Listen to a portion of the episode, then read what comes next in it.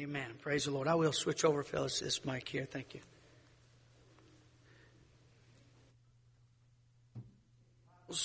Take your Bibles, please, and turn with me to Psalm 2. Psalm 2. And thank you so much for your singing and for the special music today. I believe Christ has been exalted today. Amen.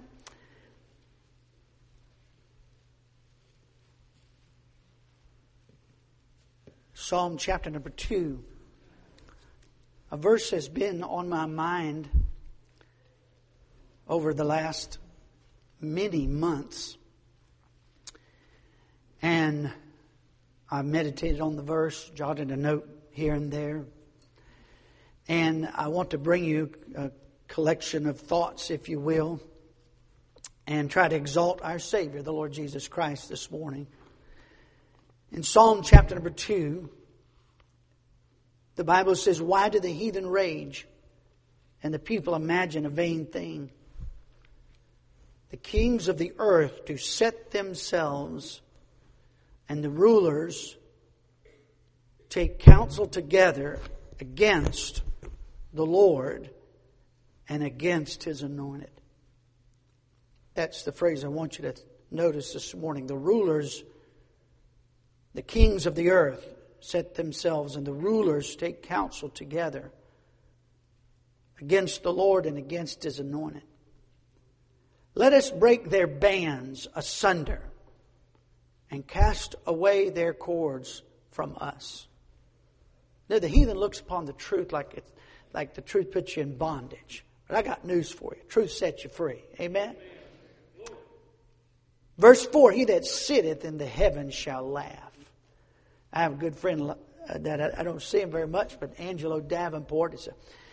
He's my buddy. We went to Bible college together. We worked together. He's a big black man. He's about 6'7", something like that. He's big and huge and tall. I was 145 pounds as a 10th grader until about 2 or 3 years into marriage. Marriage finally expanded my horizons. But anyway, I was about 145 pounds or so. But We built a great friendship, and we would sometimes ride back and forth to work together. And I'd try to pick on him. He was just a mountain of a man.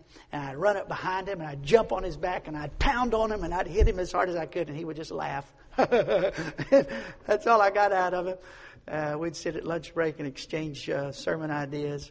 But I think about that when I read that little phrase in verse number 4, "He that sitteth in the heavens shall laugh." You know how many people in vain try to beat up God, and it can't be done. And God just chuckles. Verse number 5, "Then shall he speak unto them in his wrath, and vex them in his sore displeasure. Yet have I set my king upon my holy hill in Zion. I will declare the decree. Thou art my son, this day have I begotten thee. Ask of me, and I shall give thee the heathen for thine inheritance, and the uttermost parts of the earth for thy possession. Thou shalt break them with a rod of iron. Thou shalt dash them in pieces like a potter's vessel. Be wise now, therefore, O ye kings. Be instructed, ye judges of the earth. Wise up here. Serve the Lord with fear and rejoice with trembling. Kiss the Son, lest he be angry, and ye perish from the way when his wrath is kindled but a little. Blessed are all they that put their trust in Him." I speak to you this morning on the subject, the kings of the earth set themselves against Him. The kings of the earth set themselves against Him. Heavenly Father, through the power of the Holy Spirit, which you said was given to us to exalt the Lord Jesus Christ, Father, through the power of the Holy Spirit, may Jesus be lifted up, our King of all kings. In Jesus' name, amen. I brought my phone to the pulpit this morning, and the ringer is off, so be not dismayed.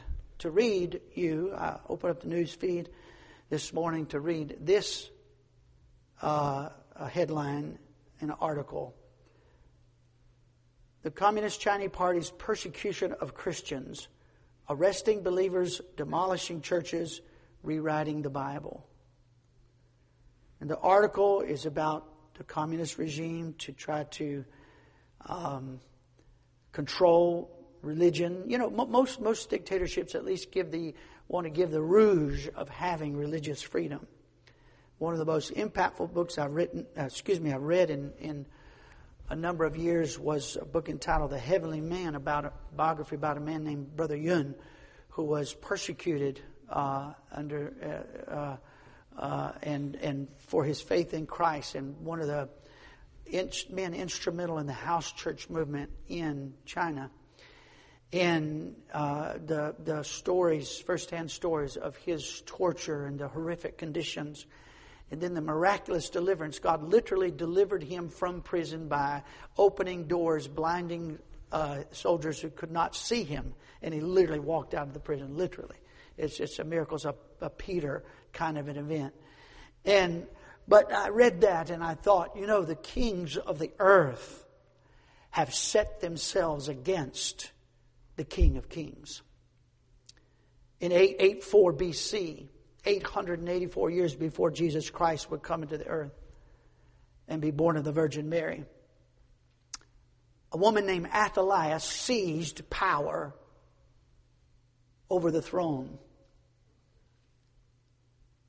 Her son had been king and he died, and in order to seize power, she killed all of the seed royal, which were her grandsons. Not if you could imagine. This woman, Athaliah, seized power, seeking to make the throne her own, and had all of her grandsons executed so as not to threaten her power. The Messiah was promised first in the book of Genesis, when God said to Adam and Eve, the serpent will suffer a deadly blow. He will bruise your heel, but you will bruise, the seed of the woman will bruise his head. That's the first prophecy that we have of the coming Christ, our Savior. We look back by faith now that Christ has come, and through the Old Testament they looked forward by faith that He would come. That prophecy was further specified when we learn through the Old Testament that this promised child would come from the household of David. It would come from the tribe of Judah and would come from the lineage of David, thus the royal lineage. And yet this wicked woman, Athaliah, assumes the throne, and immediately upon seizing power, seeks to destroy the royal seed. And she is almost 100% successful. Now keep in mind, had she been successful, she would have cut off the royal lineage of David, thereby leaving the world without a line for the promised Messiah. Think how closely Satan got to interrupting God's eternal plan for the ages. But Athaliah and her family was another lady. And she was a godly lady. She was married to the high priest. And her name was Jehoshabiah. And when she realized what her sister was doing, she ran right away and scooped up a little infant boy by the name of Joash. Amen. The rest of his brothers were all killed. The entire royal lineage of David wiped out by a wicked queen. But what she didn't know was that Jehoshabiah and her husband hid little Joash in the house of God for 6 years. And when 6 years was over, they got the priest, they got the assemblage of people, and Joash was declared, just as a boy was declared king. And boy, people were excited. What? One of David's offspring is still alive. We did not realize this. And the country rallied to this boy king, and Athaliah screamed, "Treason, treason!" That's like people today screaming, "Tolerance, tolerance!" Right? And so treason, treason. And she was quickly executed. Matthew Henry said of this story, "We have here a wicked woman endeavoring to destroy the house of David and a good woman preserving it. No word of God shall fall to the ground. The whole truth of the prophecies that the Messiah was to come from David and thereby the salvation of the world appeared to be now hung upon the brittle thread of the life of a single infant, to destroy whom was the interest of the reigning power, Athaliah. But God had purposed, and vain were the efforts of earth and hell, the kings and queens of the earth, to set themselves against him. But my friend, one day you will kiss the Son, bow before him who is King of kings and Lord of lords." In 510 BC, a wicked man by the name of Haman, right hand to Ahasuerus, king of Persia, received through manipulation of his king royal letters ordering the destruction of all Jews. What Haman didn't know was that Ahasuerus' wife, Esther, was a Jew. And by securing these orders, he had also sentenced the queen to death. The plot is uncovered in the book of Esther. The story is incredible. Haman is found out. Esther's cousin Mordecai, who uncovered a plot to have the king killed and was never honored for having done so, but it was recorded in the Chronicles. And one night the king couldn't sleep and he said, read me some of the history. And they started reading history, and they read about this man who saved the king's life in an assassination attempt. He said, "Well, that's interesting." He said, "Was that man ever awarded for what he did?" And they said, "Well, there's no record here." He said, "Really?" He said, "Man alive." He said, "We got to reward that. I mean, save the king's life. We got to do something for him." And that was it was early in the morning, and the king said, "Is anybody in my royal court on the property right now?" And someone said, "Well, Haman's out there." He said, "Oh, good. Let me ask Haman." And Haman got called in, and the king said, "Haman, what should the king do for a man in whom he delighteth?" And Haman thought, "Well, he delights in me." He said, "Oh, I'll tell you what, to put the royal robe on him, put him on the king's horse and march him through town and have everybody bow to him." Haman had an angst because most everybody bowed to Haman except Mordecai, who was loyal to the true God and said, "I don't bow to any man. I bow to God and God alone." And that stuck in Haman's craw, if you will. And so early that morning, the king said, "What should I do to reward a man in whom I delight?" And Haman said, "Oh, put him on the royal horse and put the royal robe on him and march him down the streets and let everybody bow to him." He said, "That's a good idea, Haman." He said, "I got a servant in court. His name is Mordecai. I don't know if you know him or not. But go get my robe and get my horse and march him through the streets." And Haman said, in his bitterness against the Jewish people and against Mordecai, heated up even more. Haman got an idea. He said, "I'm going to get rid of him." And he got these papers. He deceived the king. Got these royal letters to have the Jews executed on a given day. And knowing that Mordecai would be among them, he built a gallows. He said, "I'm going to oversee his execution personally." And he built a gallows just for Haman. As you know the story, most of you, Esther and her Jewish brethren and all the Jewish, they fasted and prayed for 3 days. And God gave her the strength and the courage. She went in and she announced to the king what Haman had done. And the king was furious with Haman.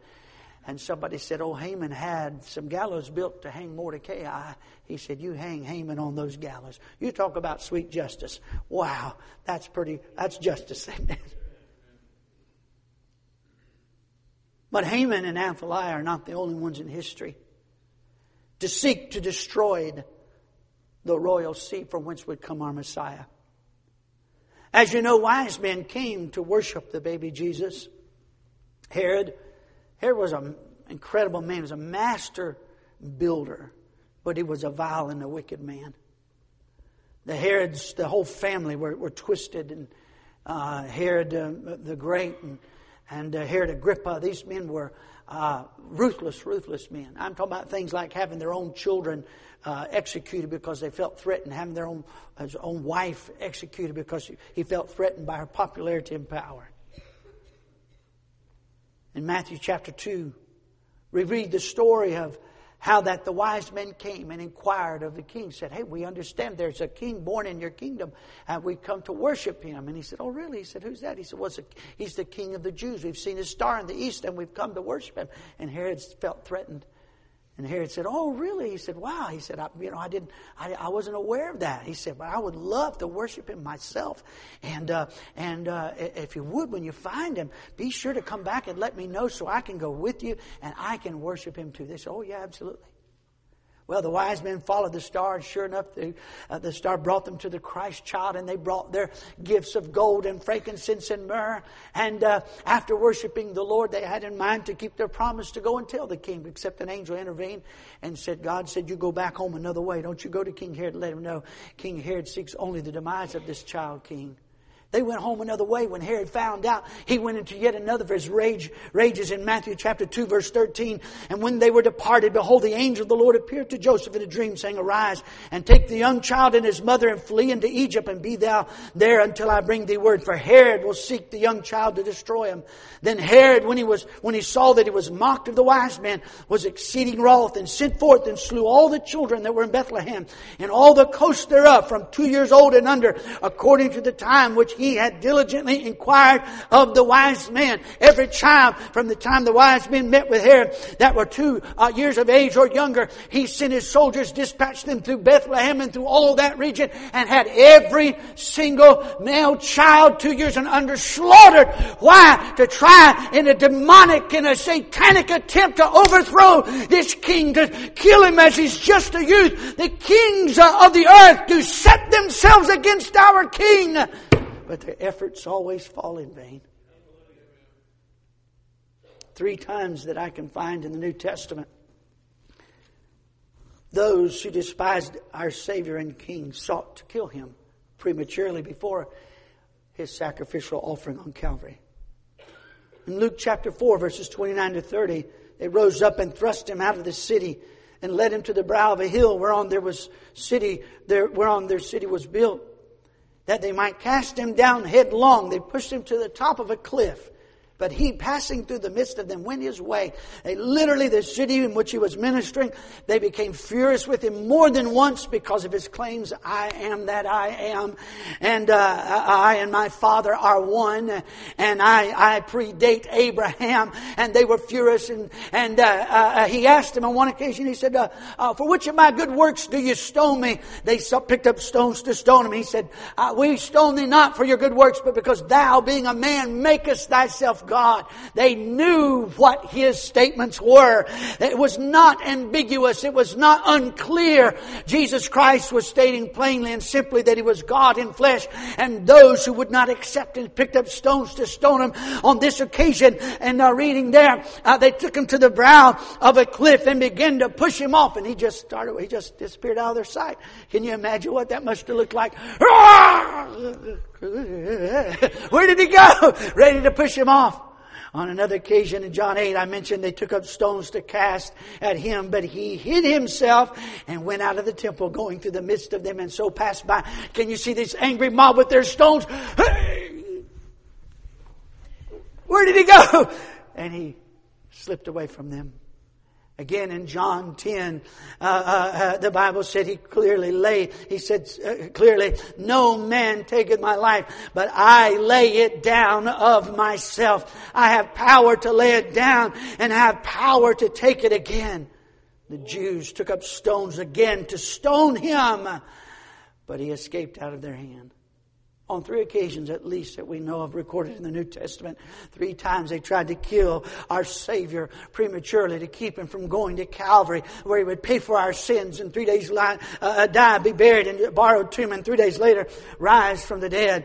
Athaliah, a demonic tool of Satan himself, trying to stamp out the seed royal and thereby the lineage of the Christ. Haman thought himself to do the same. Herod thought himself to do the same. The scribe scribes, the Pharisees, the religious crowd of Jesus' day thought to do the same.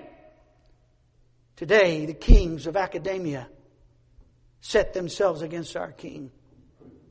Do you know the Ivy League schools of our day were started to train ministers of the gospel of Jesus Christ? Do you know that Princeton was started to train preachers? Yale was started to train preachers. Do you realize that? And now they're absolutely godless. By the way, they're not just godless. They've been godless for a long time. They're godless institutions. But now they're a joke academically even. Their academics mean nothing anymore. Hollywood have set themselves against them. Entertainers. Remember the Beatles? We're more popular than Jesus.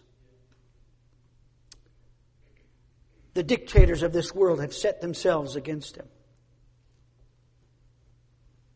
200,000 plus estimated are in concentration camps in North Korea right now. From 1948 to present, between 3 and 4 million have died. Heads of state and dictators of years gone by have set themselves against our king. In the 1200s, Genghis Khan and his Mongol forces annihilated 11% of the world's population. Stalin murdered 30 to 60 million in the Soviet Union. Mao Zedong, between 1949 and 1976, in the quote-unquote great leap forward in China, presided over the death of somewhere between 40 and 80 million people. Pol Pot and the Khmer Rouge in the killing fields between 1974 and 1979 saw between 1.5 and 3 million killed in Cambodia. As of about 10 years ago, this is hard to imagine, but as of about 10 years ago, more than 23,000 mass graves had been discovered in Cambodia. Can you imagine that? 23,000 mass graves. And Hitler,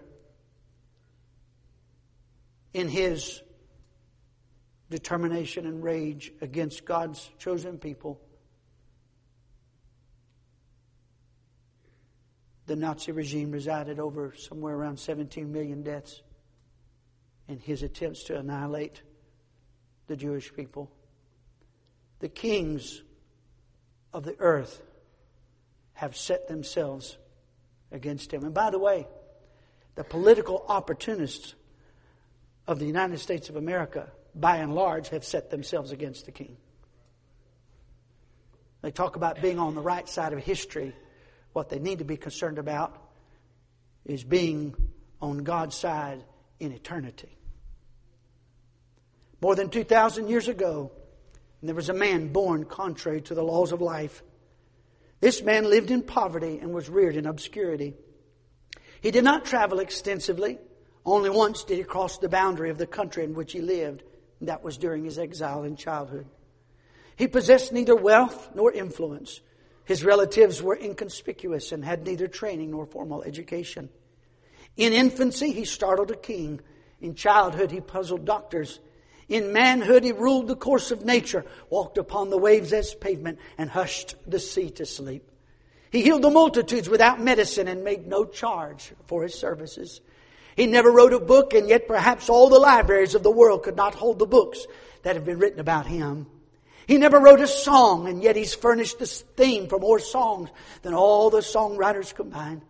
He never founded a college, but all the schools put together cannot boast of having as many students. He never marshaled an army, nor drafted a soldier, nor fired a gun. And yet no leader ever had more volunteers who have, under his orders, made more rebels stack arms and surrender without a shot ever being fired.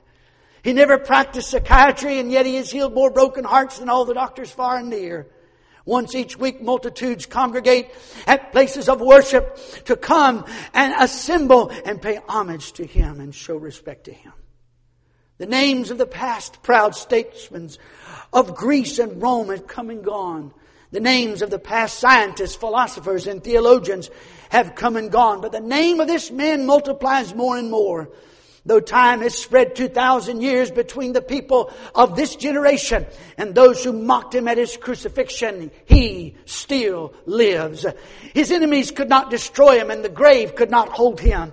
He stands forth upon the highest pinnacle of heavenly glory, proclaimed of God, acknowledged by angels, adored by saints, and feared by devils, as the risen personal Christ, our Lord and Savior, Jesus Christ, that babe born in Bethlehem of the Virgin Mary, who went to Calvary and died in our place and rose from the dead. He lives, He lives. I know that Jesus lives. He walks with me and talks with me upon life's narrow road. He lives in my heart.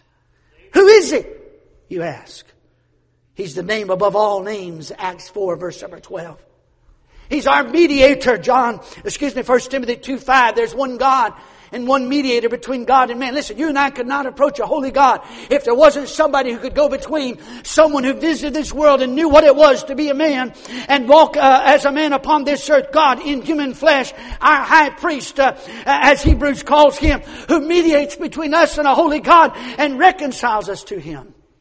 Who is He? He's the triune God incarnate. Colossians 2:9 calls Him the fullness of the Godhead bodily. Who is He? He's the one by whom we are reconciled to God. All things are of God, who hath reconciled us to Himself by Jesus. For He hath made Him to be sin for us, who knew no sin, that we might be made the righteousness of God in Him. Who is He? He's the healer of sin's deadly disease. For He bare in His own body our sins on the tree, and by His stripes we are healed. Who is He? He's the one who conquered death. With great power gave the apostles witness of the resurrection of the Lord Jesus, and great grace was upon them all. Who is He? He's God's Lamb. John 1:29, John the Baptist, behold, the Lamb of God, which taketh away the sins of the world. Who is He? He's our Passover. Purge out therefore the old leaven, that you may be a new lump as you are unleavened. For even Christ, our Passover, is sacrificed for us. When the death angel came, the 10th and final plague that God sent upon Egypt, who had enslaved the nation of Israel. The flies, the grievous murrain, the darkness, on and on. But then that final fateful night, the death angel came, and God had given instructions to the people of God that a lamb was to be taken, a male lamb without blemish. Its blood was to be shed. Its blood was then to be applied to the doorpost and the mantle. And the death angel would come that night in the 10th and final plague upon Egypt. And any house that had the blood upon the doorpost and the mantle, the Bible said the death angel would pass over. And in that night, screams were heard from households all over Egypt. But for those who had faith in God's Lamb, symbolized by that Passover lamb and the blood applied on the doorpost, the death angel passed by, and Jesus Christ is known to us as God's Lamb, our Passover. And Jesus, the Lamb of God, who died for us 2,000 years ago and shed His blood, if you'll by faith come and ask Him to forgive your sins and save your soul, His blood will be applied to the doorpost and mantle of your heart, and the death angel of eternity will pass over you as well. Who is He? He's the price paid for our redemption with the precious blood of Christ as a lamb without blemish. Who is He? He's our intercessor, who is able to save them to the uttermost that come unto God by Him, seeing He ever liveth to make intercession. What's He like? Song of Solomon 5 said He's altogether lovely. Luke 1 said He's holy. Isaiah 53 said He's righteous. Matthew 19 said He's good. Isaiah 11 said He's faithful. John 1 said He's true. Zechariah 9:9 said He's just. Isaiah 53:9 said He's without guile. Job 8:46 said He's sinless. 1 Peter 1:19, He's spotless. Matthew 27:4, He's innocent. Hebrews 7:26, He's harmless. Isaiah 53:7, He's meek. Matthew 11:29, He's lowly in heart. Hebrews 2:17, He's merciful. Isaiah 53:7, He's patient. 1 Timothy 1:16, He's long-suffering. Luke 19:41, He's compassionate. Matthew 4:23, He's benevolent. John 13:1, He's loving. Matthew 8:20, He's self-denying. Philippians 2:8, He's humble. Luke 23:34, He's forgiving. Oh, He's altogether lovely. While proud dictators and tyrannical despots have set themselves against Him, while they have peddled death and presided over the horrific slaughter of millions. Our King is light and life to all he brings. Our Savior Jesus Christ hath abolished death and hath brought life and immortality to light through the gospel, 2 Timothy 1:10. The thief cometh not but for to steal and kill and destroy. Jesus said in John 10:10, I am come that they might have life, that they might have it more abundantly. In 1 John 4:9, in this was manifested the love of God toward us, because that God sent His only begotten Son into the world that we might live through Him. While the dictators force submission, and by why the political opportunists try to do the same thing on a free country, force us into submission, Jesus our King said, whosoever will, let him drink of the water of life freely. Whosoever will, let him come. Whosoever shall call upon the name of the Lord shall be saved. Come unto me, all ye that labor and are heavy laden, and I will give you rest. Jesus will never twist your arm to believe in Him. People say sometimes, don't force religion on me. Nobody can, sir. Nobody can, ma'am. It is a whosoever will gospel. While the dictators and the tyrants starve the masses, Jesus said, for the bread of God is He which cometh down from heaven and giveth light unto the world. Then said they unto Him, Lord, evermore give us this bread. And Jesus said, I am the bread of life. He that cometh to me shall never hunger, and he that believeth on me shall never thirst. The tyrants promote only themselves. And yet our King said, let this mind be in you, which was also in Christ Jesus, who being form of God, thought it not robbery to be equal with God, but made Himself of no reputation, took upon Him the form of a servant, and was made in the likeness of men. Being found as in likeness of a man, He humbled Himself and became obedient unto death, even the death of the cross.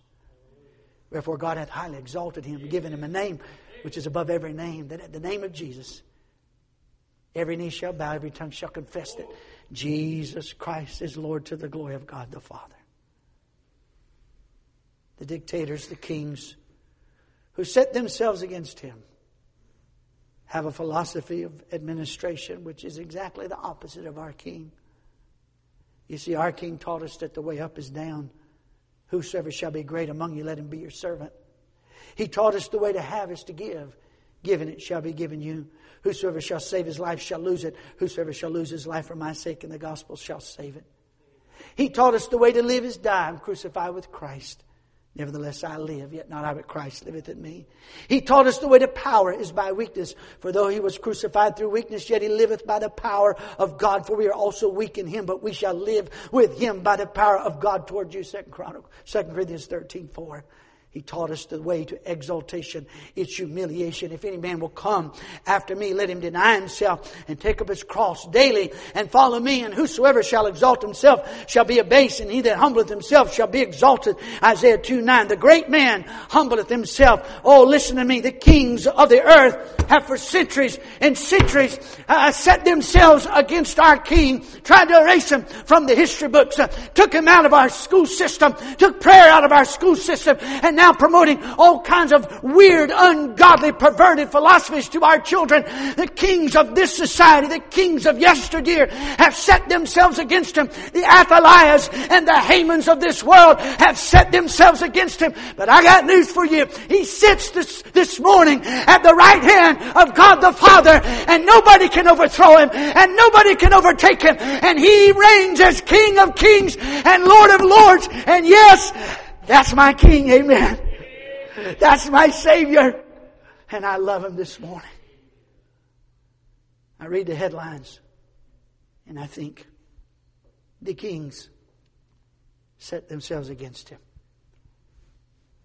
And though they perpetrate horrible atrocities among mankind, one day Pol Pot's knee will bow. One day, Hitler's knee will bow. One day, Stalin's knee will bow. One day, Mao Zedong's knee will bow. One day, Mussolini's knee will bow.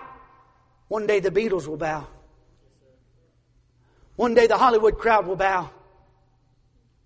One day, the politicians, Madeline Murray O'Hare the Satanists who got the Bible kicked out of our school system.